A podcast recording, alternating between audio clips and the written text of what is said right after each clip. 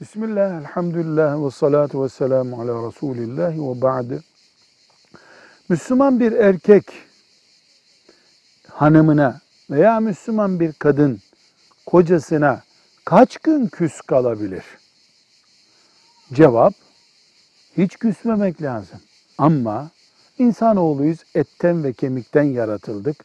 Hiç küsmemek lazım desek, bunu peşini getirmek zordur. Dinimiz üç günden fazla küs kalmayı haram demiştir.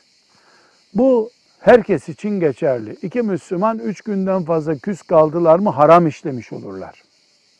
Karı koca da kim küserse küssün, hangisi küstüyse, üç günden fazlaya bunu taşırmamalıdırlar. Sıradan insanlar bile, hani camide namaz kılmıyorlar, başka türlü birbirlerini tanımıyorlar. Onların bile, mahalledeki iki mümin arkadaşın bile, ders yapan iki mümin gencin bile, üç günden fazla küs kalması haram ise Resulullah sallallahu aleyhi ve sellemin hadisi şerifinde karı koca aylarca, haftalarca, üç günden fazla küs kalabilirler mi? Kalamazlar. Kaldı ki karı kocalık hiç küs kalmamak demektir.